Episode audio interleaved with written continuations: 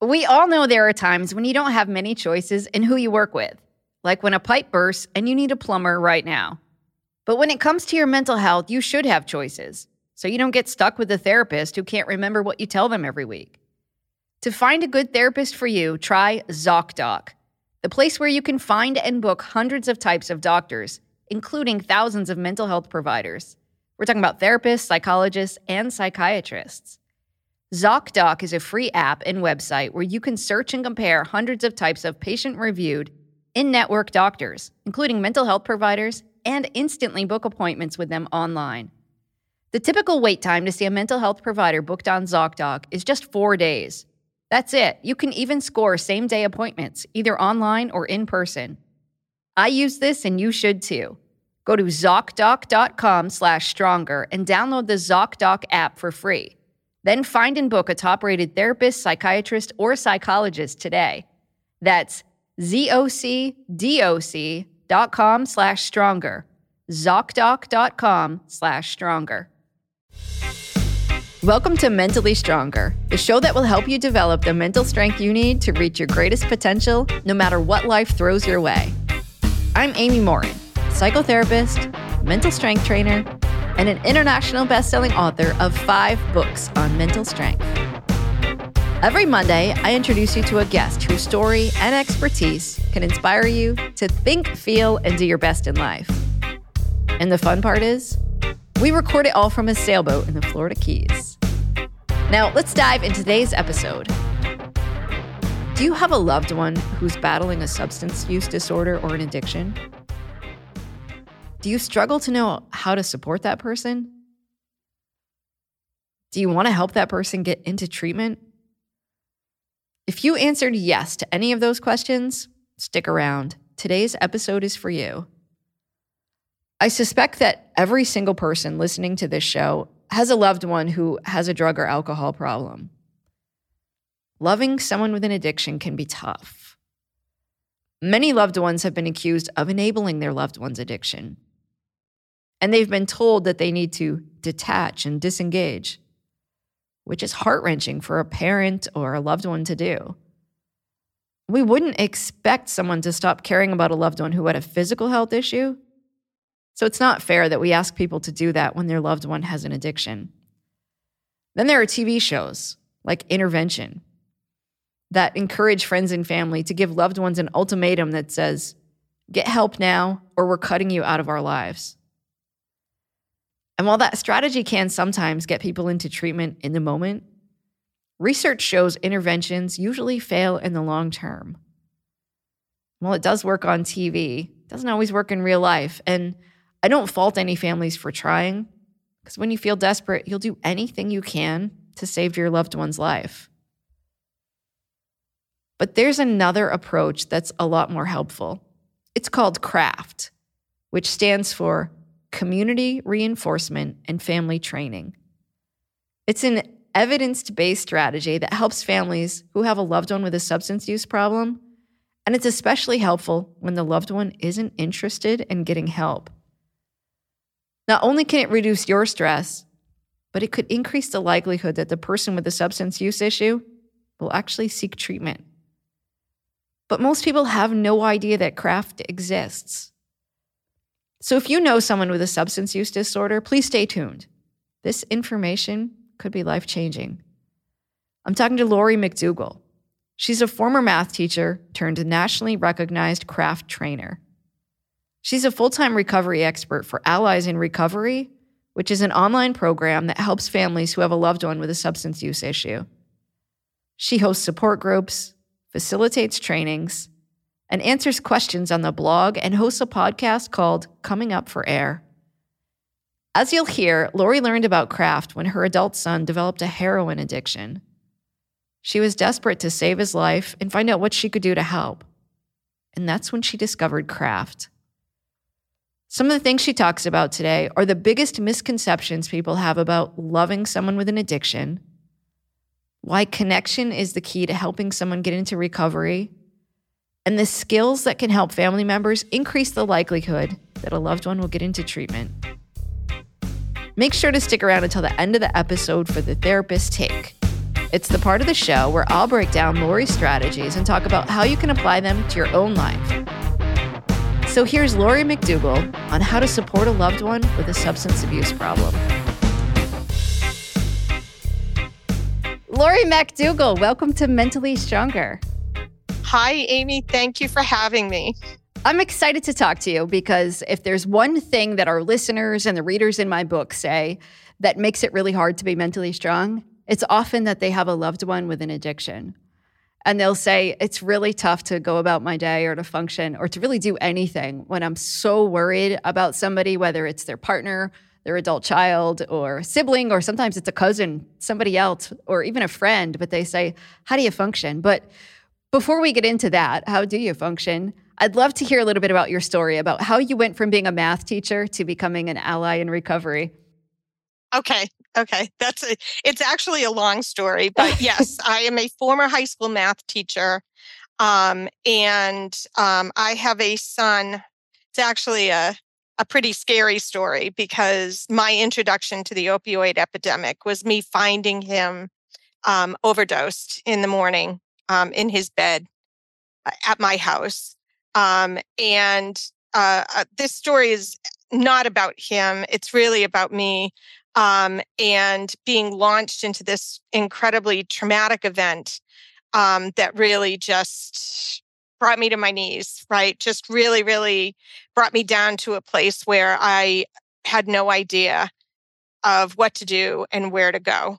Um, and in fact, it debilitated me for for a bit of time. I would say a good six months. Um, and I remember my husband. I remember being, you know, on the couch and literally I couldn't do anything. I couldn't do anything at all. Um, and I can't even explain it to people. It's not like I was incredibly sad, or I mean, I would have moments of deep sadness, moments of deep despair, but also a bit of numbness. Um, and it was it was a state of i can't do anything at all. Um, i'm almost not feeling anything and trying to pressure me to get me to do something in the day i just didn't care. I i just couldn't. Um, and i remember saying to my husband uh, give me six months give me six months and i if i can't get off the couch in six months then i will um, do something about it.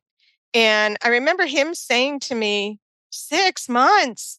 You're gonna you're just gonna lay there for six months? And it was like yeah i i literally can't um, do anything. And what's interesting is just before this had happened i had left my job.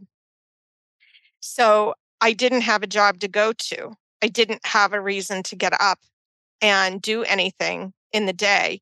Um, and what I found was after six months, I I was doing a lot of work mentally. I was processing things. Um, I was reading. Uh, I was doing what small steps, taking small steps, but still not doing a whole heck of a lot. And then at the end of six months, I realized you know, I'm not able to control what's going on here. I do need to do a little bit more uh, to reach out for help. Um, staying on the couch isn't isn't getting me anywhere.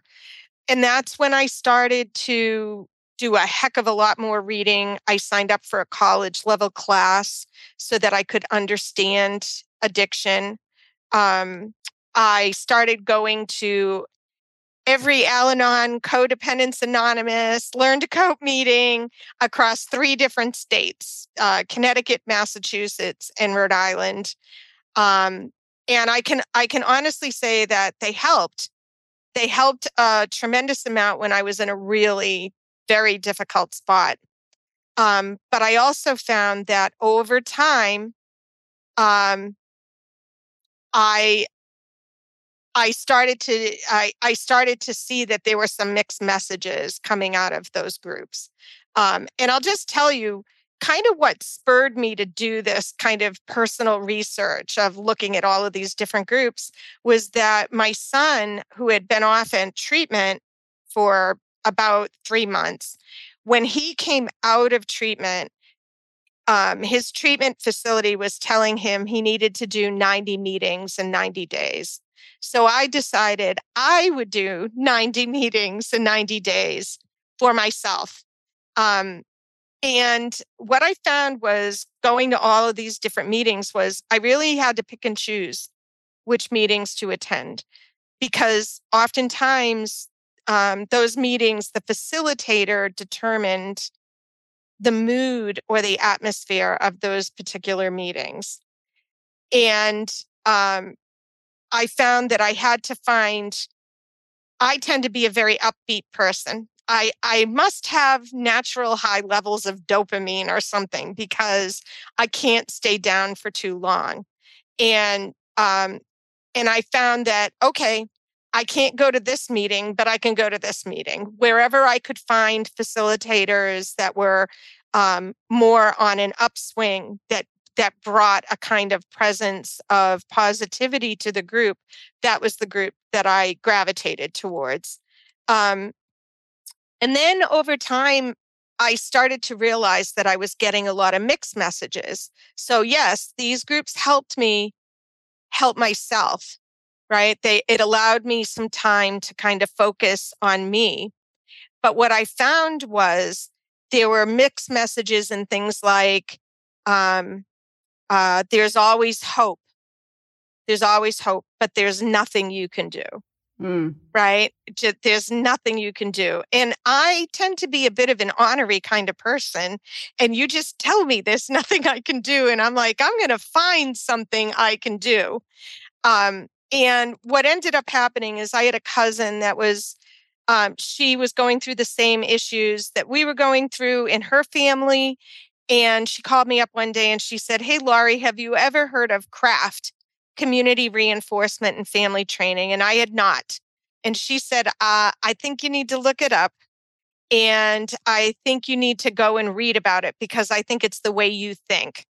And so I did. I, I literally Googled community reinforcement and family training. And lo and behold, I think probably because I live in the state of Massachusetts, Allies in Recovery, a website, popped up as a CRAFT based website. And um, I went into the website. I started looking at it's it's got a um, it's got a whole host of video modules and activities that you can do that teaches family members craft. And so that's what I did. I started uh, learning craft. I started implementing it pretty quickly with my son. Um, and I'll tell you, at the at the time, he was not living at home; he was living a distance away. Um, but I started implementing uh, a lot of the communication skills that are in there, and I instantly saw a difference, and I was hooked. That was it. Do you want to get high quality meat delivered straight to your house, or in my case, a sailboat? Try ButcherBox. It saves me time and money. And if you order right now, Mentally Stronger listeners can get steak, chicken, or salmon free in every single order for an entire year. I love that ButcherBox offers grass fed beef, free range organic chicken, and wild caught seafood. There are no antibiotics or added hormones. They even offer vegetarian options. ButcherBox lets you decide how often you want deliveries, and you can pick a curated plan, or you could completely customize your box. Sign up at butcherbox.com slash stronger and get our special deal. ButcherBox is offering our listeners a free for a year offer, plus an additional $20 off. Choose salmon, chicken breast, or steak tips free in every order for a year. Sign up today at butcherbox.com slash stronger and use code STRONGER to choose your free for a year offer. Plus, get $20 off your first order that was it. And and just kind of like to add one little piece out there i decided that um i loved my you know i loved my support groups but i felt that it was missing this piece. And i felt that a lot of and i and their support groups because they're there to support you and they are focused on just you. So i thought about it and i thought you know why don't we combine the two and let's make sure that we also have the opportunity as family members to learn the different craft skills, which are based in psychological principles that are well proven. They are all evidence based. And why don't I make another group? I'm not going to call it a support group, even though there's lots of support group uh, uh, aspects or characteristics in these groups. I'm going to call them psychoeducational groups. So you have the opportunity to get connected to a lot of community um, you get a lot, there is a ton of emotional support in there, but also um, you have the opportunity to really dive into craft.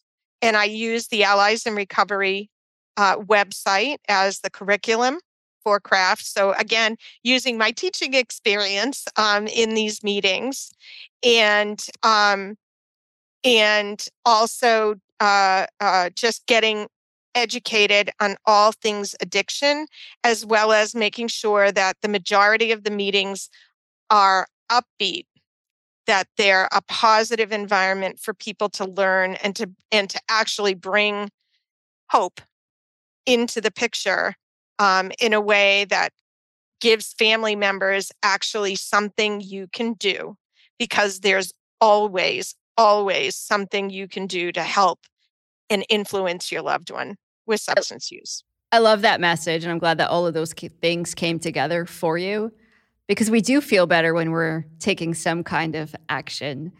And most of the people I speak to who say, you know, I love somebody who's struggling with a substance use disorder, they're just so overcome with anxiety. And then they go to meetings where often the message is, you didn't create it, you didn't cause it, you can't cure it. And they're told, you know, to use tough love or to disengage from somebody but yet they're worried sick. Like, what happens if this person overdoses? What happens if this person doesn't get better? And then am I not supposed to talk to them? Sometimes that doesn't feel like the right thing to do.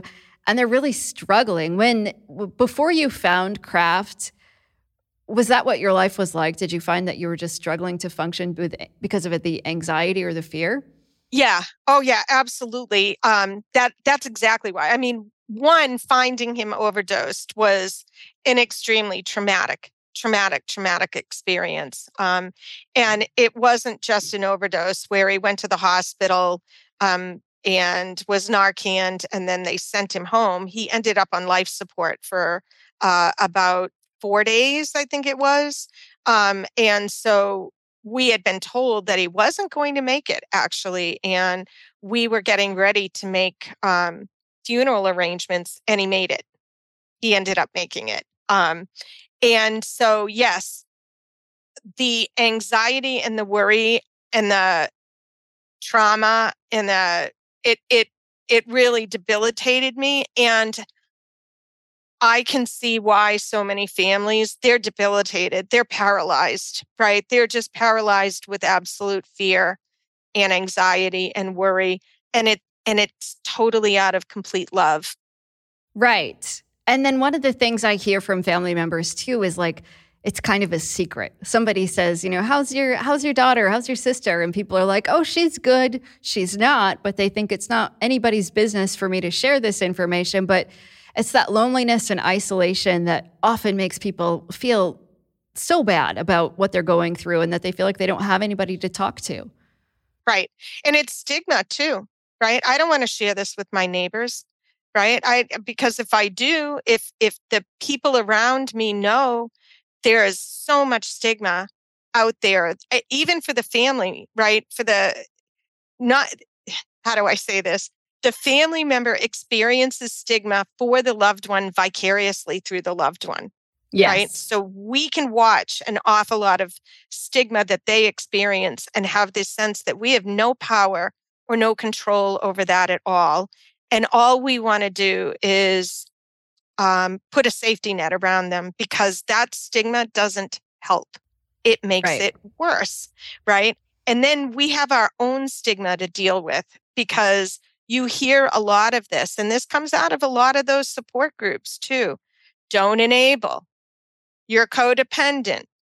So you tell me I didn't cause it, I can't cure it but then you tell me I'm enabling and I'm codependent. Isn't that causing it? Isn't that driving it? So to me, again, really mixed messages. And um, and and the fact of the matter is, is when you call me codependent or when you tell me that I'm enabling, you're actually telling me um, you're telling me you're not a safe space for me to confide in and and talk to about this issue. So you're really p- building helping to build a wall and helping to isolate me as a family member even more. Yes, yes. And I see a lot of that where people then feel a lot of guilt because it is that mixed message of you didn't you didn't play a role in it but at the same time you're enabling it. And sometimes it's just somebody showing kindness to somebody who's struggling and they're like oh you're you're enabling that person or you shouldn't let them do that or you shouldn't take them out to lunch because they're actively in addiction or something like that where these family members are just really want to show some love and support to somebody and then they feel like they get shamed for it if they do it. Right. Right. And and there's a lot behind that because um because i'm sorry showing love to someone i mean they they often say the opposite of addiction is connection and and i'm going to say the opposite of addiction is not only connection it's positive connection it's loving connection it's not toxic connection because you can have toxic connection with someone and um, can actually and can make things more complicated and uh, and not contribute to moving things in a positive direction um, but to tell me that I can't express my love to my loved one because they're struggling with some kind of an illness I have a problem with that. Right. I, that's not helping me. That doesn't help me. It doesn't help my loved one. Um, and I'll also say this my loved one did not go into recovery at what people consider rock bottom or when I was implementing tough love. Um, my loved one, like people will generally say, uh, you see all these memes out in social media, you know, things like, um, you know, you're enabling if you're paying for their car, you're paying for housing, you're feeding them, you're uh, paying for their phone. Well, I'm telling you, I was doing all four of those things when my loved one went into recovery. I was. He was living with me. I um, I was funding a car when he needed to get to work. Uh, I don't know how he could get started in life if he didn't have access to some form of transportation, or I drove him. Um, I was putting a roof over his head, and and it was when those things were um, he didn't have access to those things was when he struggled the most. Yeah, it was right. Was when it was more difficult for him to go into recovery than when he had access to those things. Um, and I don't feel the least bit guilty about having done it, at least not anymore. Right. Right. What did you start doing differently once you discovered craft? What changed within you? That's a really deep question. what changed within me? I think my understanding of of addiction changed and that and starting to really look at this as a health issue, as a as a medical issue, and starting to realize that wow, we don't treat people with heart Ill- heart disease this way, or diabetes, or you know all sorts of illnesses. We don't, you know, if someone has heart disease and they go to their doctor and the doctor says, you know, well, you know, you have uh, your both of your parents had heart disease, you've already had a heart attack, you go to McDonald's every other day and you're drinking, well, what I want you to do is a treatment plan. I don't want you to eat at McDonald's anymore, and I and I don't want you to uh, drink uh, any more beer like you've been doing. And then the loved one goes home, and it's Sunday afternoon, and the football game is on, and they say, "Oh, I can have just one beer, can't I? And they end up having three beers.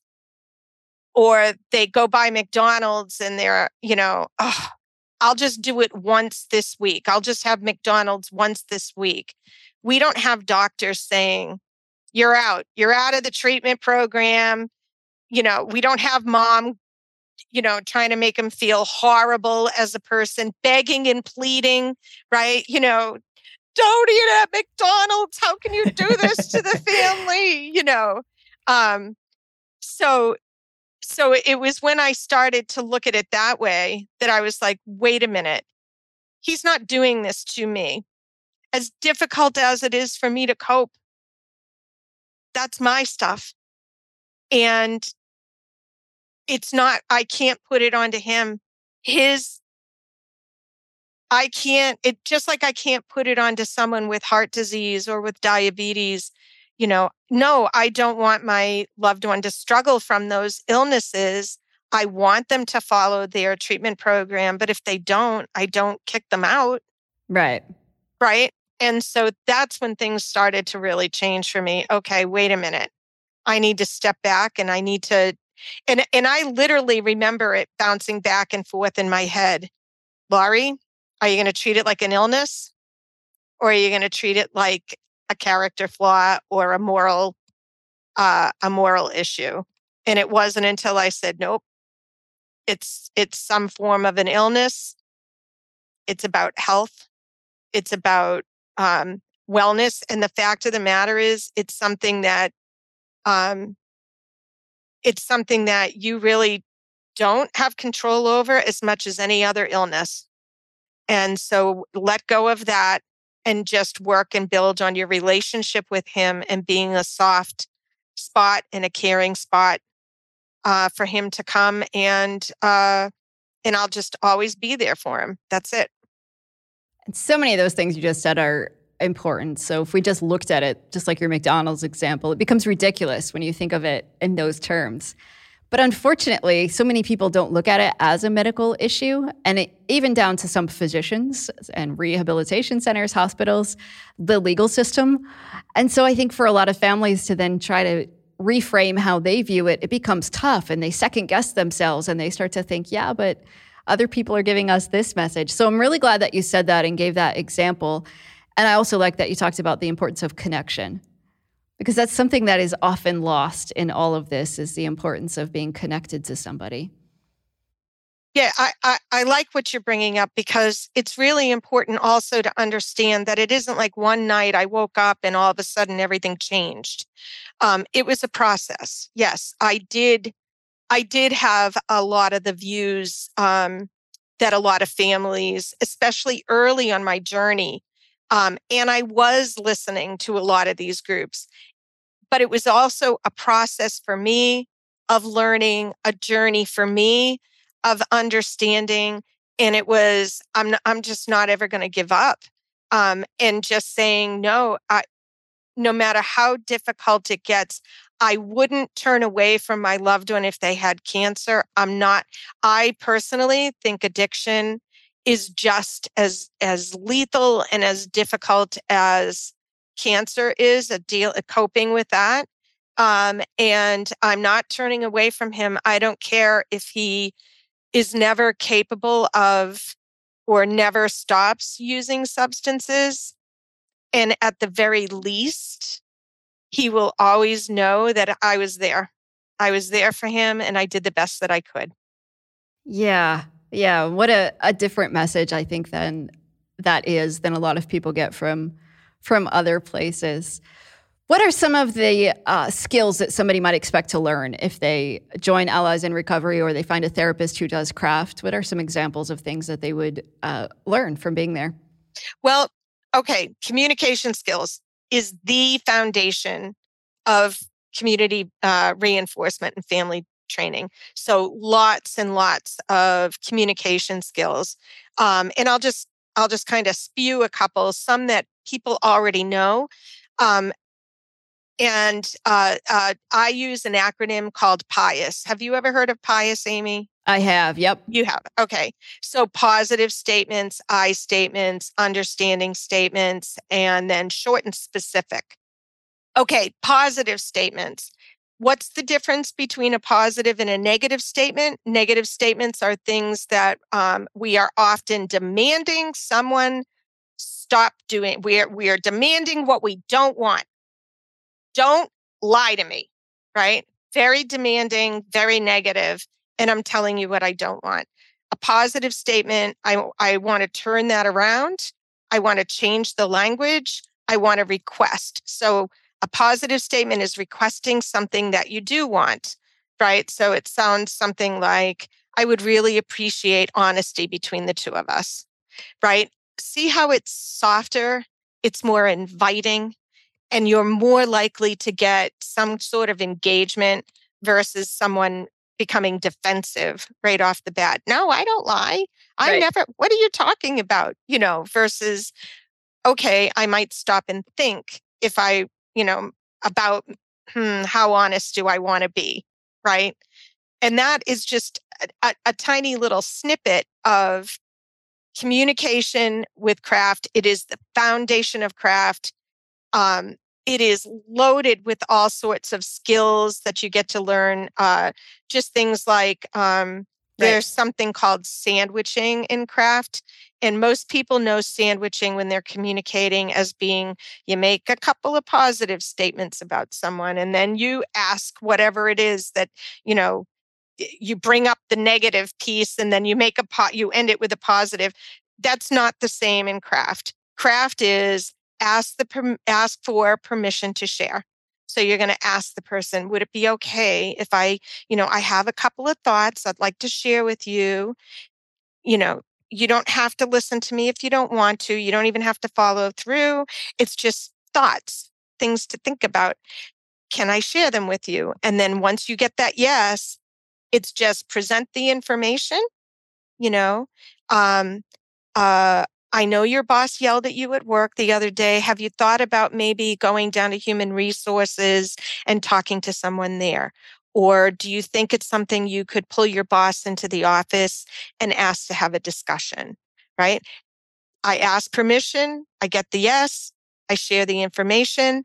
And then at the end, I say, What do you think? What do you think? So I hand it back to them because it's for it's for them it's not for me to make that decision and then you know what oftentimes i get no no i'm not interested right? Oh okay yeah yeah yeah. No this had nothing to do with me telling you what you should do just what you might think about. Okay and i'm sure and then i end it i always end it with this kind of sandwiching thing of confidence that i have confidence in you. Well i'm sure you'll figure it out. You're an adult. You'll figure it out um, we can talk about it again later and that's it. Um, so so for craft that the foundation are the communication skills changing up how you communicate um, changing in a very positive way and the whole goal of changing up your communication is to build on your relationship with your loved one to become a safe softer spot for them to come and discuss things with which kind of brings us back to that original the opposite of addiction is connection. And so here is where you're kind of laying that connection. Um, and then it moves on to interactive skills. Well, what do you do when your loved one is using? Or what do you do when your loved one is engaging in difficult behavior? Um, and, and the foundation of that is basically, it's kind of like um, when a toddler throws a temper tantrum. If a toddler throws a temper tantrum and they're in the middle of their temper tantrum, which is the difficult behavior, what does the pediatrician tell you to do? Get out of there, right? Just don't give it any attention because when you give it attention, you're rewarding it. Well, you're going to do the same thing with your loved one. Difficult behavior, don't give it attention, excuse yourself and get out of there if they're engaging in positive behavior, temper tantrums over, they're they're getting control of themselves, they're calming down. You go in and go, "Oh, I see you're calm. Let's talk about what happened." Right? You reward it through engagement. Same thing. Your loved one is not using or things are going well, they're engaged. You're going to get in there and you're going to reward that kind of behavior. Um, there's a lot there is also a lot more to the the um uh the interactive skills on kind of like how to utilize rewards the best that you possibly can um in different situations but this is basically the foundation of craft communication interactive skills And what's the success rate of how many people's loved ones get into treatment? That's a great what a great question. So it depends on what um, what uh, uh, study you look at, but it ranges between 64 and 75 percent. So and and let me clear this up. After about um, about a 12 week period of time of utilizing craft, you have a there is a success rate of getting your loved one engaged in treatment between approximately 64 and 75% of people. I know she sh- Amy's shaking her head with no right now because you can't believe it. But right. but yes, it has that high of a success rate of getting your loved one engaged in, into treatment. And let me let me word it this way too. Um, what that means is it's your loved one's idea you just supported it and helped influence and encourage and guide. You didn't force it. You're not pushing them into it. It's it's just you engaged with them in a way. You offered up supports um, in a positive way, and they decided, okay, I'm gonna I'm gonna uh, head into this treatment program. Um, and yes, uh, really high success rate compared to anything else like the Johnson intervention or the uh, which is that typical intervention episode right. that you would see on television or um, or even in in we're going to say AA and NA because it's been compared to AA and NA but in de- in defense of Al-Anon and Nar-Anon they're not designed to do that that's they right. are not programs that are trying to get your loved one into treatment craft is the reason I'm shaking my head is because so many people haven't heard of craft. I was a therapist for a long time, probably at least 10 years before I even was aware that this was out there.